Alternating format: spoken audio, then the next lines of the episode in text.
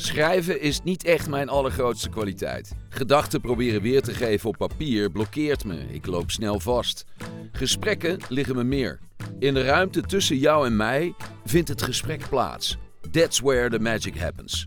Ik ben nieuwsgierig naar mensen, naar hun hoop, naar hun drijfveren, naar hun passie, maar ook hun twijfels en vooral hun eigen unieke kijk op de wereld. Wat ga je doen met de kostbare tijd die jou gegund is op deze planeet? Wat is echt belangrijk voor je en wat wil je absoluut manifesteren? Wat heeft jouw stem? Dit is Street Talks. Marcel. Ja, Roel. Hey, dat is lang geleden. Nou, super lang. Ja. Tijd geleden ook dat we in deze boom zaten. De woorden en gedachten van Marcel Elzenaar bieden altijd perspectief. Zijn gedachtenwereld is als een kathedraal. Niet toevallig gekozen dat laatste, want Marcel is theoloog, maar niet van het conventionele soort. Met beide benen op de grond en midden in het leven met zijn gezin weet hij waar hij over praat. En geeft hij je nooit het gevoel in een ivoren toren te zitten. Staat hij midden tussen de mensen en geeft hij richting, geeft hij vorm aan scholen voor jongeren. En zette hij en passant op Eiburg ook nog de Tempel van Alle Dag op. Veel van de vragen die ik in Tree Talk stel, leeft hij als het ware al. Dus vandaar dat het nogal een poosje duurde voordat ik tot de eerste vraag kwam. Maar in een nutshell kwam die hierop neer. Hoe ziet wanhoop eruit? Ik denk dat wanhoop niet iets is, maar dat het het ontbreken van iets is. En het woord zegt het al, het is het ontbreken van hoop. En ehm hoop Heb jij, die hoop, heb jij die hoop weer gevonden? Want dat is wel een heel belangrijk persoonlijk iets. Jij bent erg ziek geworden. Ja. Dat was vorig jaar. En zeg ik dat goed? We Ja. zijn nu toch een, een- bijna een jaar op weg. Hè? Ehm, was, er was ook, eh, de, wanhoop was voor jou ook daar op dat moment. Ja, ja, om precies uit te drukken, eh, alle hoop viel weg. Maar, ehm, dus toen ik mijn diagnose kreeg, toen had ik ook zoiets van, al mijn ehm, projecties naar de toekomst toe, die vielen weg. Mhm. En ehm, toen realiseerde ik me ook hoezeer ik ehm, mijn motortje liet draaien op alles wat ik dacht dat belangrijk was voor de toekomst. Eh, en hoe weinig ik eigenlijk in het nu was.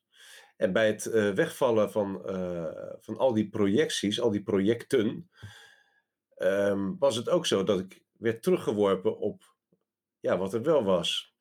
En ehm, eigenlijk heeft dat bij mij toen de, de, de, eh, eh, ja, duidelijk gemaakt, ja, maar er is nog steeds heel veel om voor te leven. Er is heel veel waar ik dankbaar voor ben. En dat, eh, dat verandert dus een oriëntatie in het, in het leven. Dat je eh, niet leeft in die toekomst die er nog niet is.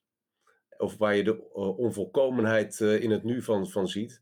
Maar dat je eigenlijk het goede wat er is, ehm, dat je dat meer vastpakt, ehm, benoemt, deelt met elkaar. En van daaruit zegt van hé, hey, en als we ons richten op dat goede, als, we ons, als dat, dat goede ons leidt in ons doen en laten, in mijn doen en laten, ja, dan is alle levenstijd die ik, eh, die ik heb, die is goed besteed. En Mhm. dat, dat, maar dat is een totaal ander perspectief. Dan ben je niet meer iets aan het bereiken, niet meer iets aan het bewijzen. Dan ben je iets aan het koesteren. Dan ben je aan het Mhm. leven wat levendig in jou is. Nou, dat, dat, dat is een andere oriëntatie en die is mij, ja, dat, dat is iets wat, wat ik ja, door het ziek worden op het spoor ben gekomen. Mhm. En ehm, waardoor ik ook zeg, ja, je kunt heel erg met wanhoop bezig zijn. En waar komt het vandaan? Wat is het precies? En, terwijl soms moet je in de wanhoop ook ehm, vooral even stil durven worden.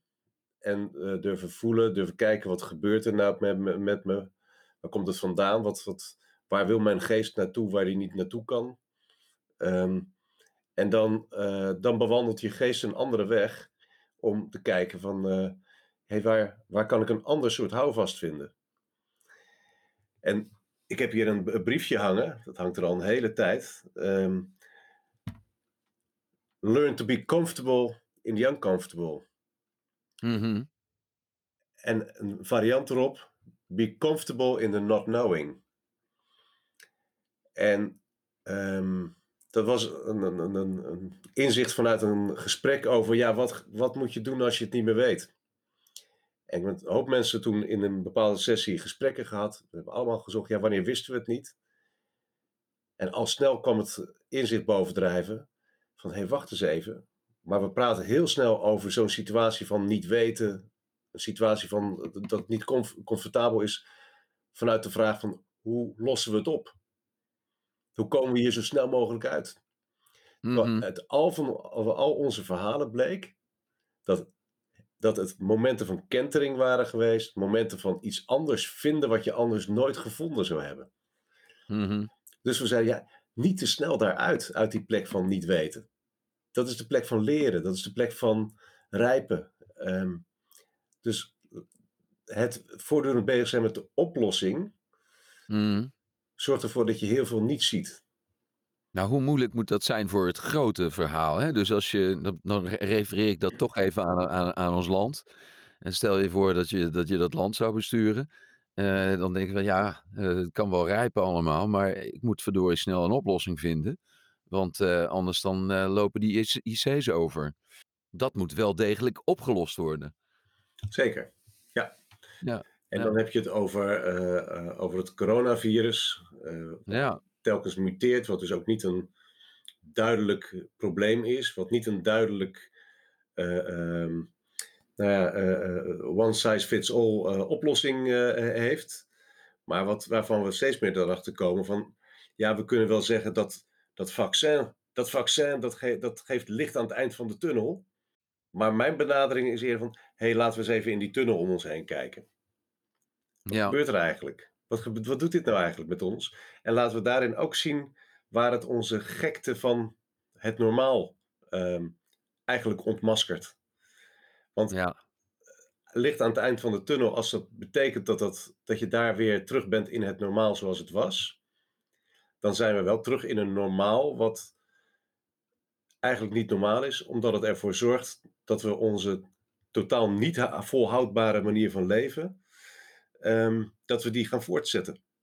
Ja, en dat we... de, Loes, de, de Loesje poster zei, normaal dat was nou juist het probleem. Precies, ja, precies.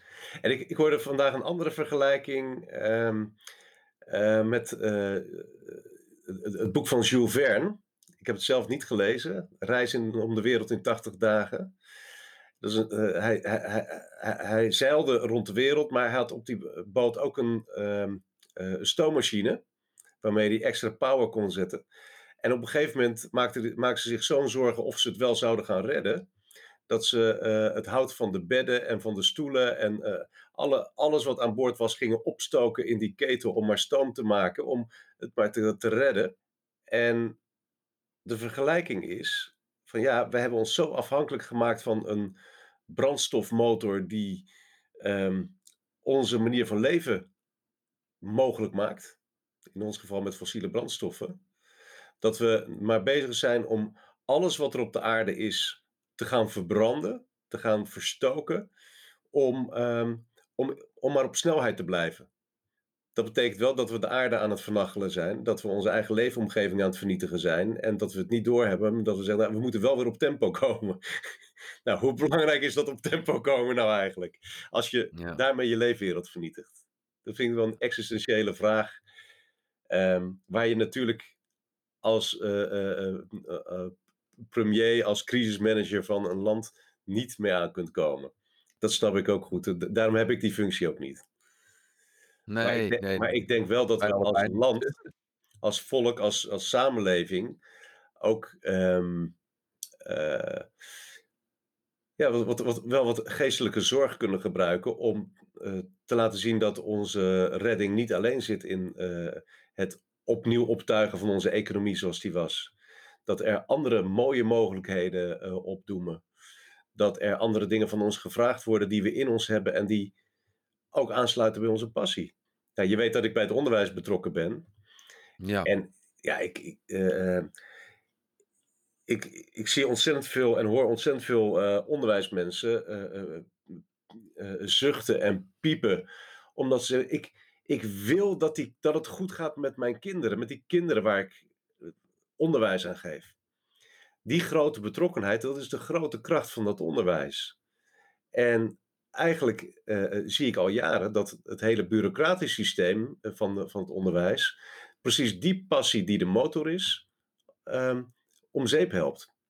Ik denk dat er heel veel leerkrachten, en ik ken een paar verhalen, nu ook eigenlijk misschien wel ontdekken hoeveel ze zelf in hun mars hebben. En als ze dadelijk terugkomen op school, was trouwens na de vorige lockdown ook, dat ze zeggen: niet terug naar het oude normaal. Dat zou doodzonde zijn, want wij weten veel beter wat goed is voor onze leerlingen dan het systeem. nou, mhm. die eigen wijsheid, die eigen verantwoordelijkheid weer terugpakken, waar het systeem of de, eh, eh, het normaal dat uh, had, heeft, heeft overgenomen. Ja, dat, ehm, dat mensen weer bij hun passie komen voor, voor sociale, de sociale kant van het leven. Dat we succes weer gaan herdefiniëren. Ja, dat, dat, vind ik, dat vind ik mogelijkheden van deze tijd. Ja, jij, um, jij bent ook betrokken bij de Dominicuskerk. En jij spreekt daar binnenkort weer. Um, jij vertelde mij dat je daar een, nou ja, een soort van oplossing, een soort van mogelijk, mogelijkheid had voor, en dat is misschien ook wel leuk voor de luisteraars, van nou ja, waar, waar zou je nou aandacht aan kunnen besteden? Ja, welke vier grote pilaren zijn er om op te staan en op te bouwen, om, ja, om zeg maar dit leven mee te tackelen? Ik ben me ervan bewust dat ik vanuit een zeker uh, geprivilegeerd zijn uh, praat. Dat ik geen mm. geldzorgen heb. Ja, eigenlijk het gevoel heb van, van goh, ik, uh, uh, ik heb een vrijheid van, van denken omdat ik niet bepaald word door de omstandigheden. Mm -hmm. um, bij jouw vraag waar ik dan aan, aan moet denken, is dat we in die, de serie uh, in de Dominicuskerk, waar we, waar we zelf series diensten bedenken, om vanuit ons aanvoelen van wat doet er nu toe, hebben we gezegd, nou begin januari, uh, laten we kijken van in deze moeilijke tijd, wat, wat zijn grondwoorden waar we ons op kunnen richten, die um, helpen om te, onder, te onderscheiden wat er echt toe doet. Ja. En toen kwamen we op het verhaal van een uh, Amerikaanse filosoof, Will Durant, die een boek heeft geschreven, De Zin van het Leven. En um, die een, uh, op een ochtend zijn tuin stond te harken. En tijdens het harken kwam opeens een man voor hem staan. En die zei tegen meneer Durant: Jij bent een grote filosoof.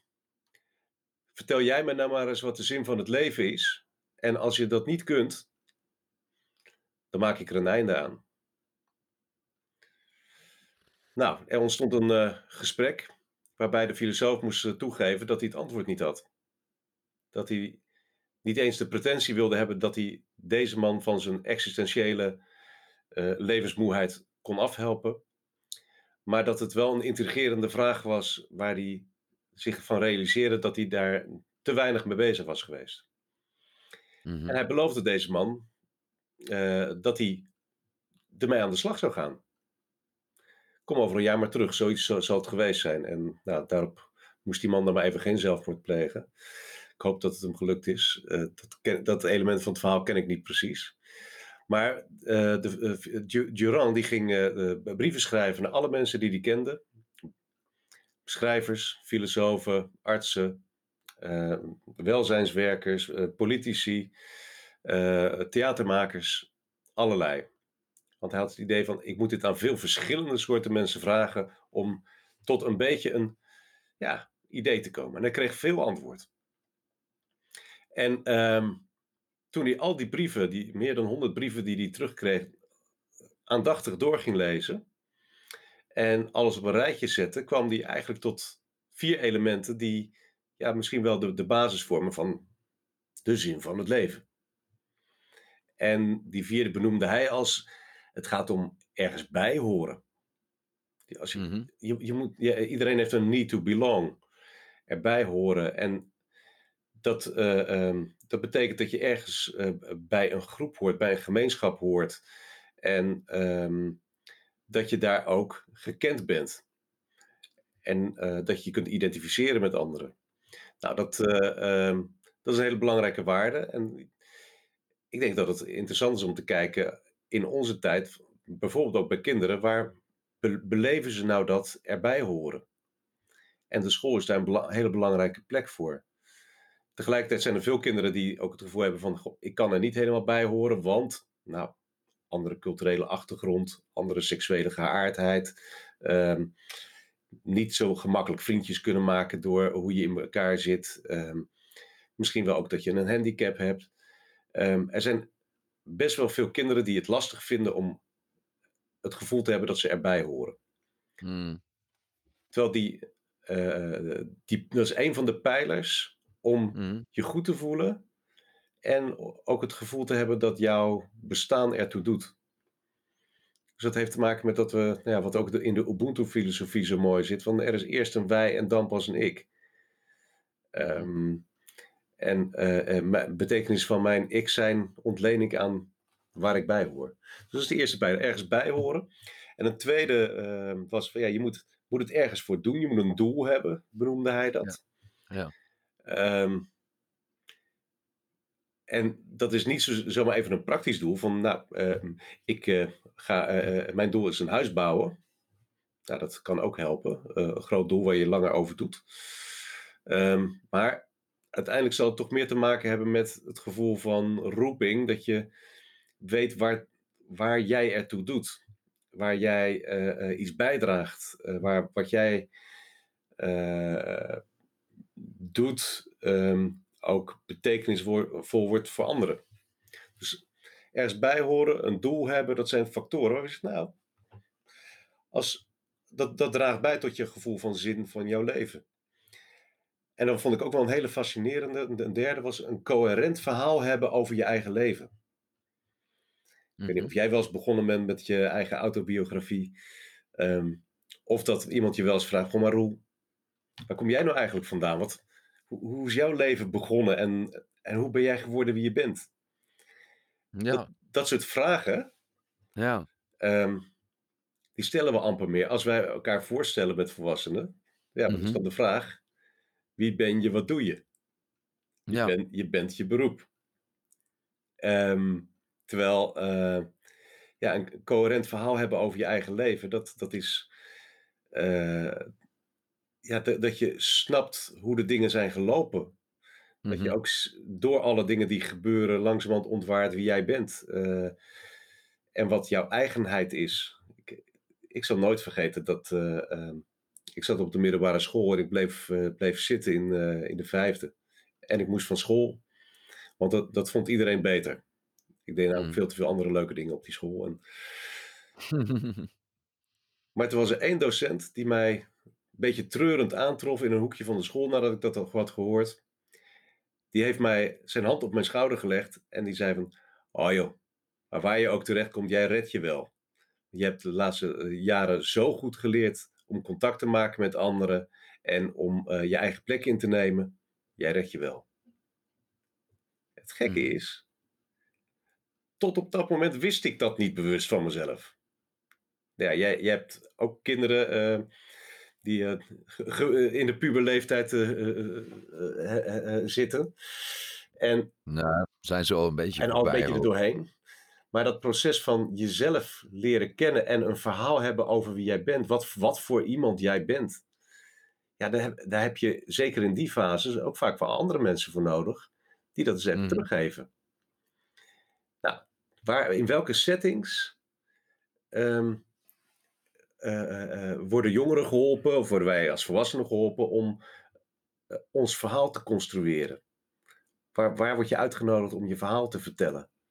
Mhm. En ehm, ja, je zou kunnen zeggen, eh, eh, in, in, in de boerenmaatschappij was de, de winter de tijd van eh, de, de, de instrumenten onderhouden en je kon niks op het land doen. Dus je was ook veel bij elkaar en tijd van verhalen vertellen. Ik zal het niet al te veel romantiseren, want er was geen verwarming en geen wasmachine en eh et cetera. En er was misschien ook niet zoveel te eten.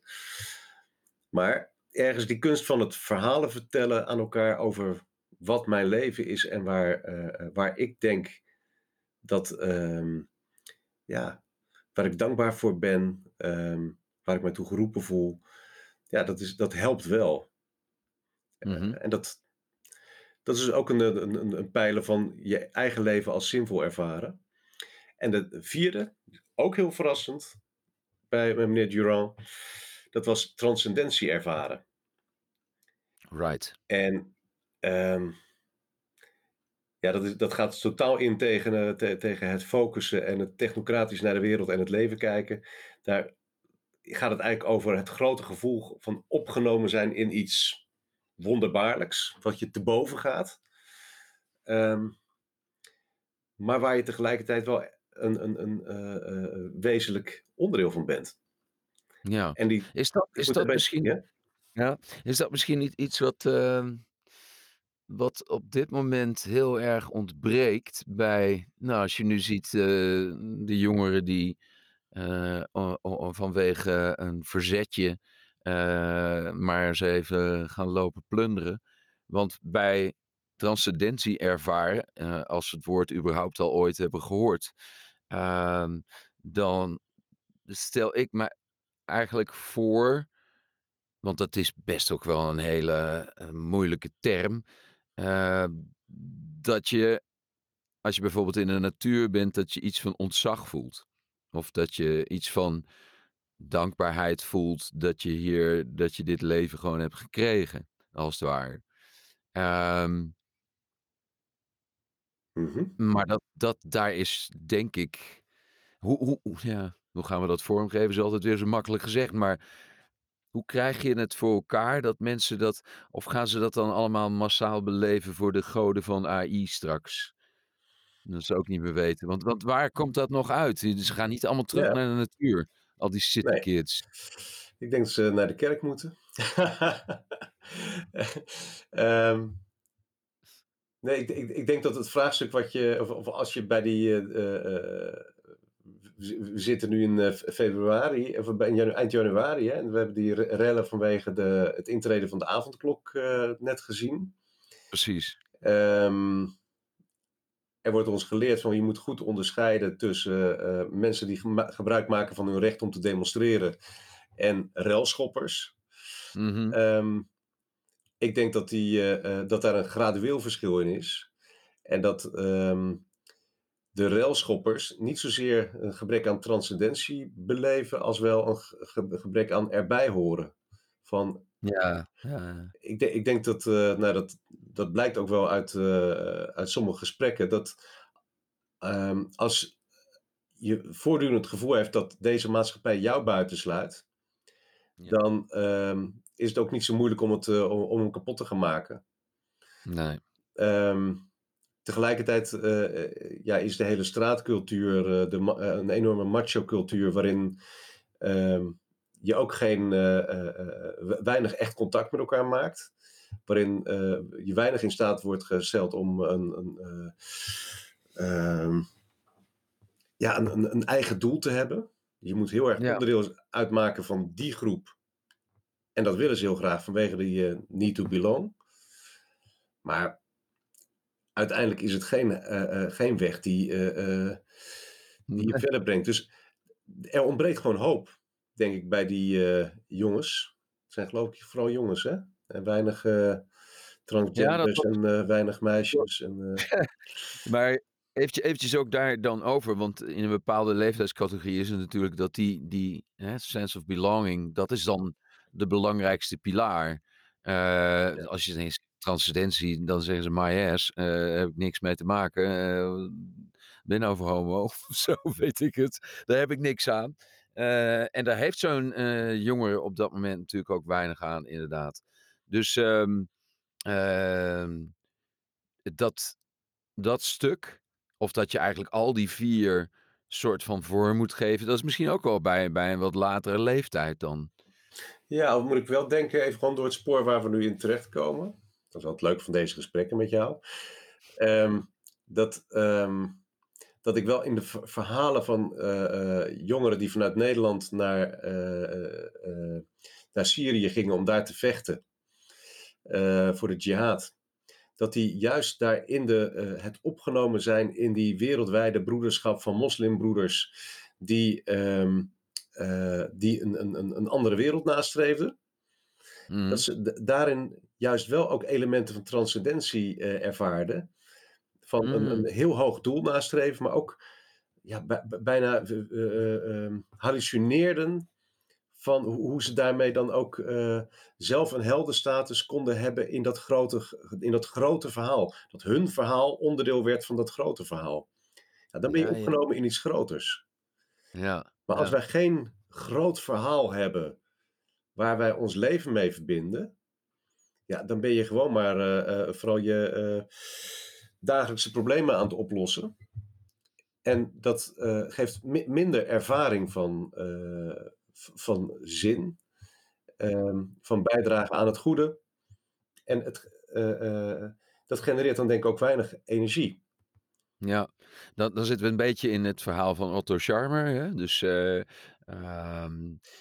een ander interessante denker, uh, slash journalist, Charles Eisenberg, die, uh, die publiceerde nog niet zo heel lang geleden een artikel uh, onder de naam van de donkere spiegel van de samenzweringsmythes naar hoop.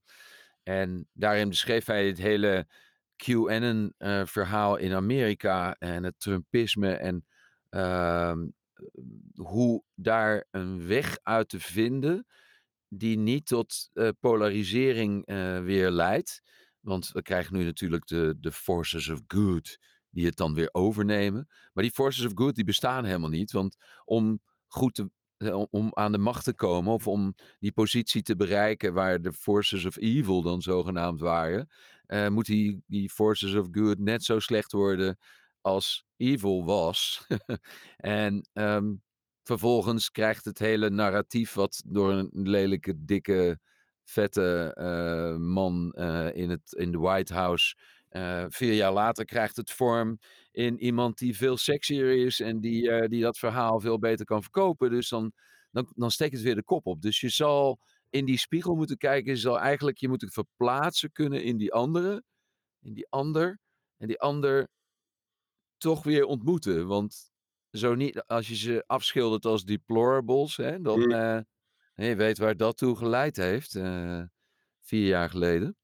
Um, dat werkt niet. Um, dus dat is een interessante. En ook weer van die, van die jongelui hier. Hoe, hoe, hoe, hoe geef je die een plek? En, en de mensen die anders durven te denken, nu bijvoorbeeld.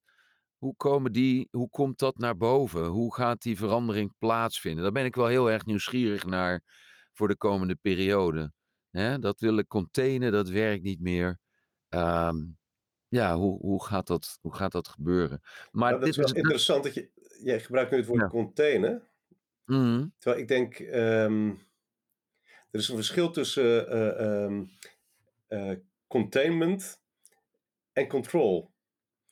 En ik heb het idee dat um, de, uh, de managers en de managende politici, die zijn heel erg bezig met in control proberen te zijn. En ehm, bij containment, zoals ik het begrip heb leren kennen, um, ook in leiderschap, gaat het veel meer om laten zien wat je belichaamt en zorgen dat het geheel waar je deel van uitmaakt, een regering, een, de netwerken en zo, dat die um, eigenlijk daardoor in staat worden gesteld om te doen wat zij kunnen en wat je als leider niet kunt.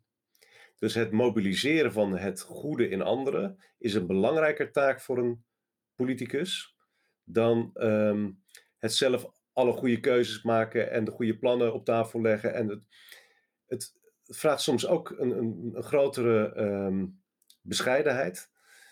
En um, het, het, het, zien van de beperking van, van je rol.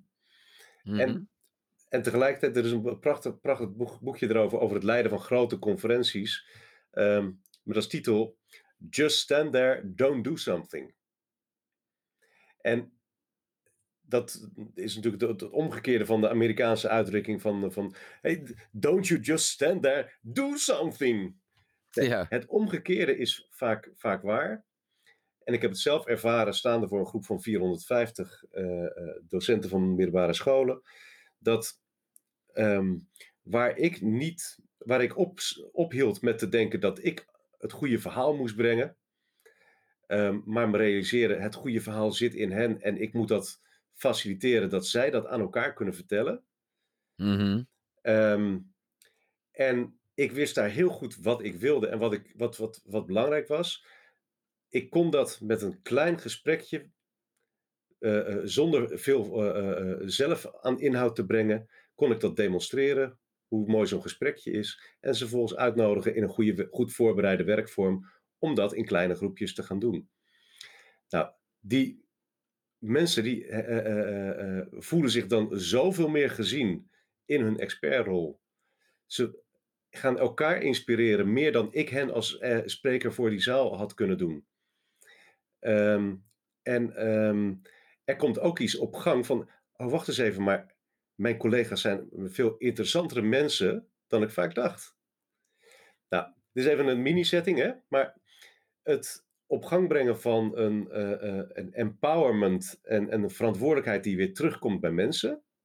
Mm dat zou wel eens veel meer de rol van de leider moeten zijn dan dat hij de, de, de oppermanager is die alle problemen uh, telkens goed op kan lossen.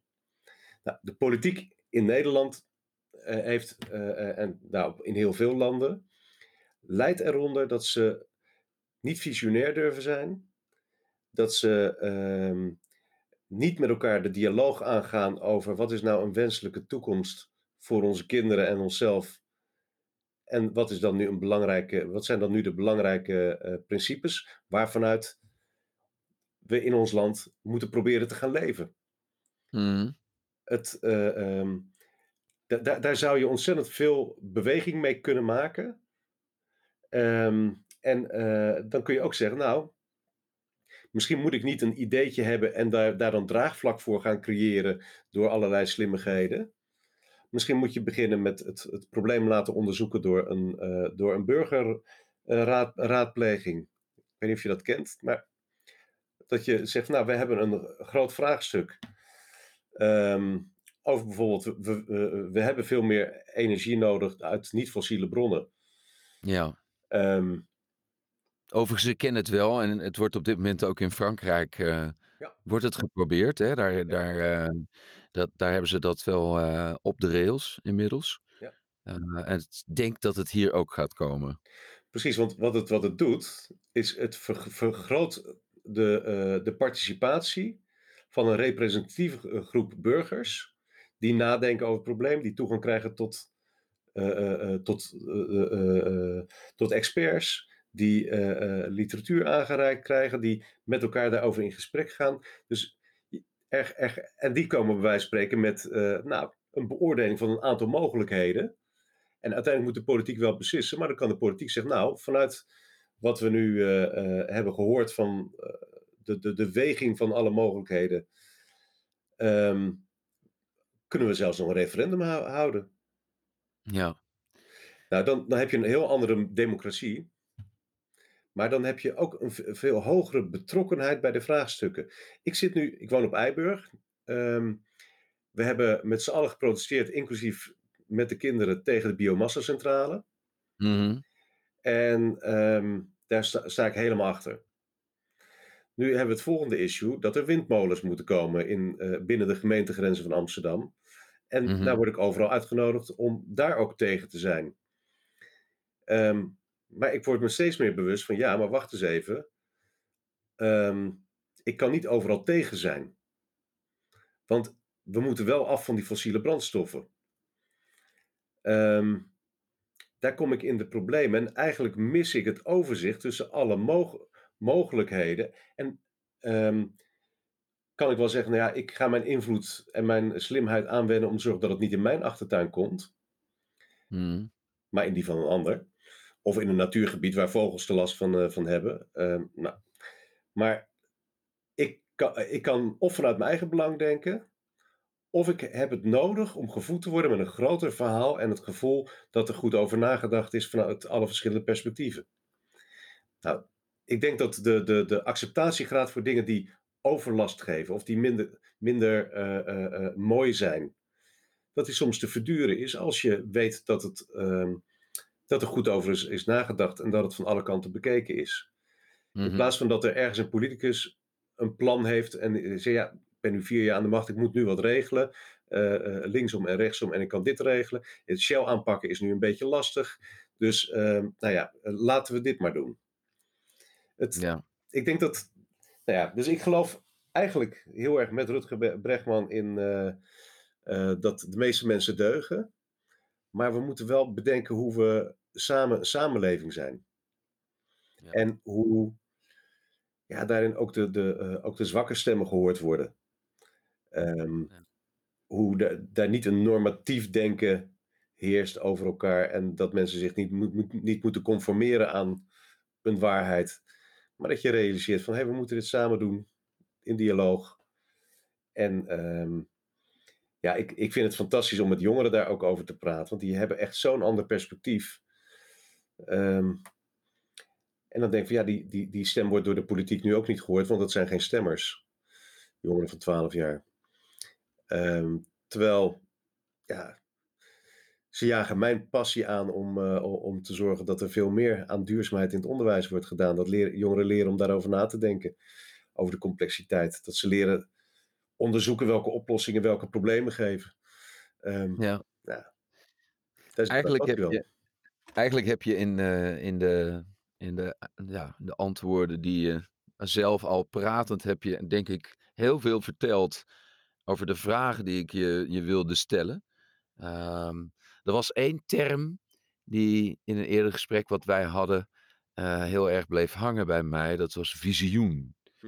En, en dat zou ook wel een mooi bruggetje kunnen zijn naar mijn laatste vraag.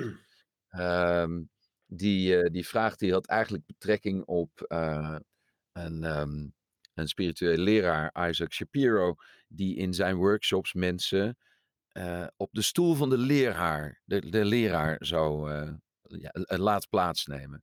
En als jij dat, als jij daarop gaat zitten, eh, met jouw inzichten, wat zou dan jouw inzicht zijn, jouw visioen zijn over ja, de wereld die je ziet en hoe die zou kunnen zijn, is weer heel groot. Maar een inzicht over iets wat jij hebt opgepikt, wat jij denkt van nou, dit vind ik zo essentieel in mijn beleving, wat ik tot nu toe uit dit leven haal als een soort kern. Wat zou je dan daarover willen delen? Ehm, het eerste is dat ik als leraar ehm, niet zozeer een ander iets wil leren, maar dat ik, een, ehm, dat ik graag een verhaal vertel. Want verhalen bieden ook de mogelijkheid voor de ander om zich ermee te verbinden en een eigen conclusie te trekken. En ehm, een verhaal waar ik nu ehm, mee bezig ben in het kader van het woord visioen, Mhm. Ehm, is een verhaal uit, uit de Bijbel, een beetje uit het begin, het boek, eh, boek Genesis. En dat is een verhaal van eh, Jacob. Het verhaal van Jacob en Esau. Jacob heeft het eerstgeborenrecht van zijn broer gestolen.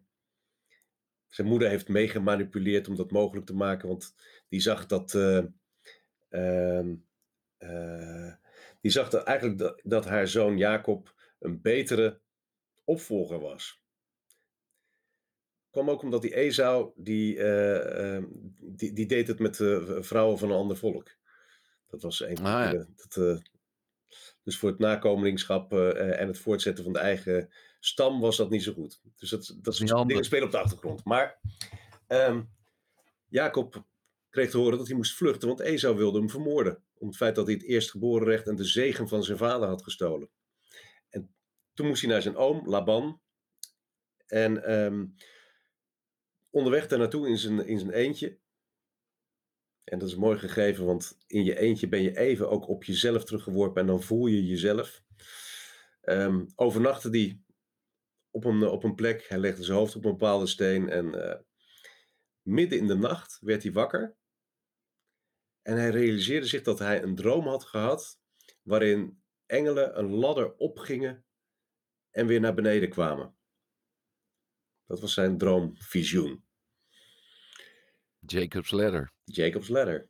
En hij realiseerde zich, dat, dat, dat vind ik prachtig, eh, in mijn eigen woorden eh, weergeven, zoals het in de Bijbel ongeveer ook staat, dat hij wakker wordt en zegt van, potverdorie, God is hier en ik wist het niet, ik lag te pitten.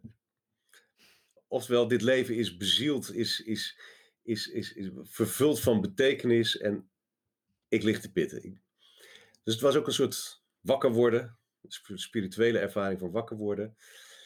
Maar hij realiseerde zich ook dat hij in die droom een stem had gehoord die hem de belofte die uh, de, de, God van zijn voorvaderen aan uh, Abraham had gedaan, dat hij een groot volk zou worden en dat hij land zou krijgen, dat werd ook hem beloofd.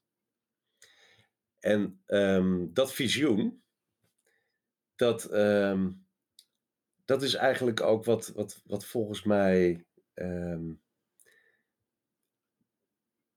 ja, verbeeld, wat, uh, wat, wat uh, zin in het leven geeft.